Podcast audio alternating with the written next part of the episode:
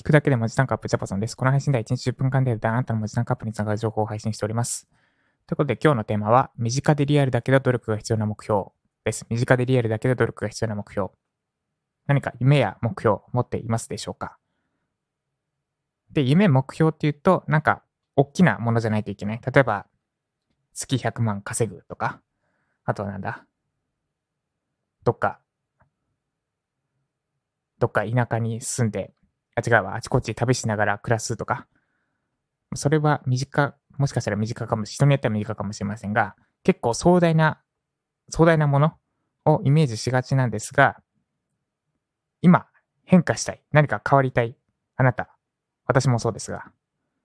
具体的に行動を起こしたい。あなたに必要なのは、そんな壮大な目標よりも、身近でリアルだけど努力が必要な目標です。的なお話をします。で、私も最近、ちょっと人生について考える時間が最近いろいろあって、で、この身近でリアルだけど努力が必要な目標について考え直すほどでもないけど、ちょっと考え直してみました。で、例えばなんですが、あの、仕事部屋が欲しいとかですね。めっちゃ身近なやつで言うと、今私はリビングの一角を仕事スペースとしております。だから朝、息子がご飯食べてる間とか、その、息子が食べてる隣でパソコンカタカタやってたりします。あ場合によっては手伝う。手伝うって言い方はあれですけど、まあいや、その辺置いといて、仕事、えっと、生活スペースの一角で仕事していて、収録したい時にできない時とかがあるので、仕事部屋欲しいなって思ってます。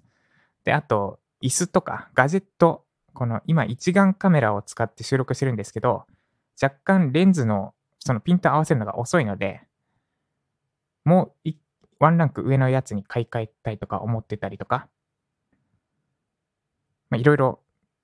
身近でリアルになんだけど、努力につな目標もあります？あとその一つで、ちょっと将来的な話で言うと、夏休みに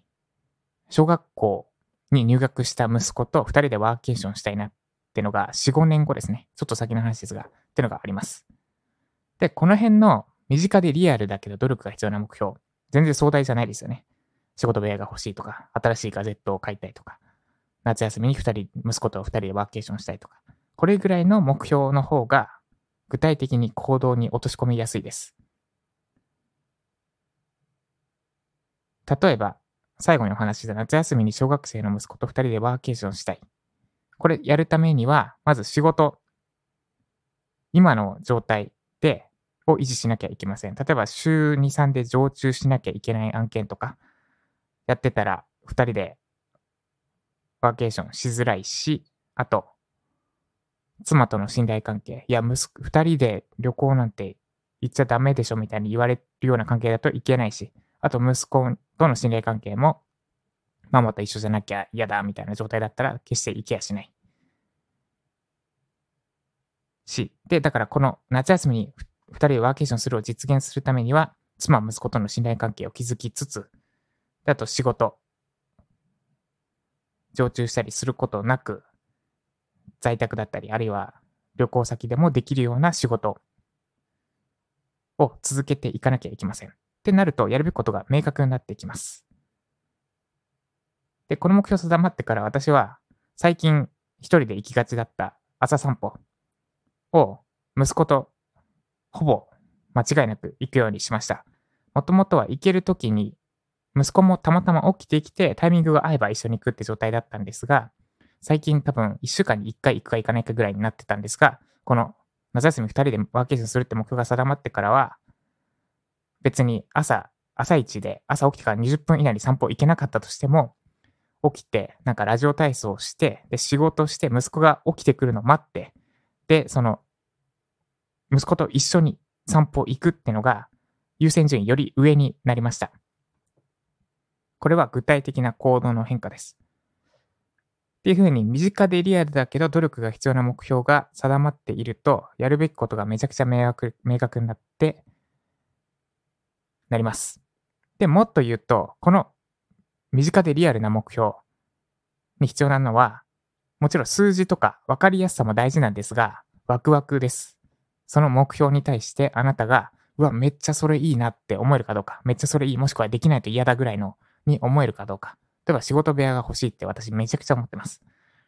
あとガジェット買いたいめちゃくちゃ思ってる。そして夏休みに小学生の息子と二人でワーケーションするとかも最高じゃないですか。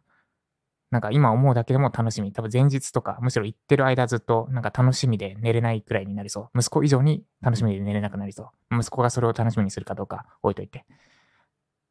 ていうふうな、身近でリアルで努力が必要で、かつあなたがめちゃくちゃワクワクするような目標があると、やるべきこと定まるし、やるべきことをやらざるを得なくなるというか、やるべきことをやりたくなるはずです。ぜひ、今、もし、なんか壮大な目標あるな、それはそれで構わないんですが、その手前に、身近でリアルで、でも努力が必要で、そしてあなたがワクワクするような目標を何か一つ設定してみてください。で、コツは、数字とか、なんか、よく言われている目標の設定、期限が明確であるとか、あと達成したかどうかが具体的にわかる、数値的にわかるとか、っていうのもあるんですが、それ以上に重要なのがワクワクすることです。例えばなんだ、半年後に文字なんか2円を達成するとかってワクワクしないじゃないですか。そうじゃなくて、半年以内に文字なんか2円を達成して、で、午前中だけ働けば日々の生活賄える状態になる。そして午後はサウナに行くとか、毎日サウナに行く。毎日サウナに入るのは、えっと、エビデンスが少ないので健康的に大丈夫なのかちょっとはい。まあ、その辺を話し それるんで、すみません。私最近話しそれがちなんですが、置いといて、とかですね、その、うわ、サウナ午後、毎日行きたい。のんびり、時間気にせず行きたいとか、そういうワクワクする何かをプラスアルファにつけるだけでも構いません。それだけでも、